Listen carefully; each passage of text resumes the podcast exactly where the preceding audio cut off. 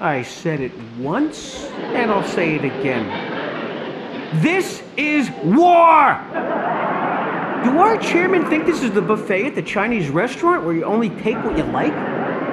If they don't give examples of exactly what is wrong according to the Raccoon Book of Sacred Bylaws, well, then guess who decides?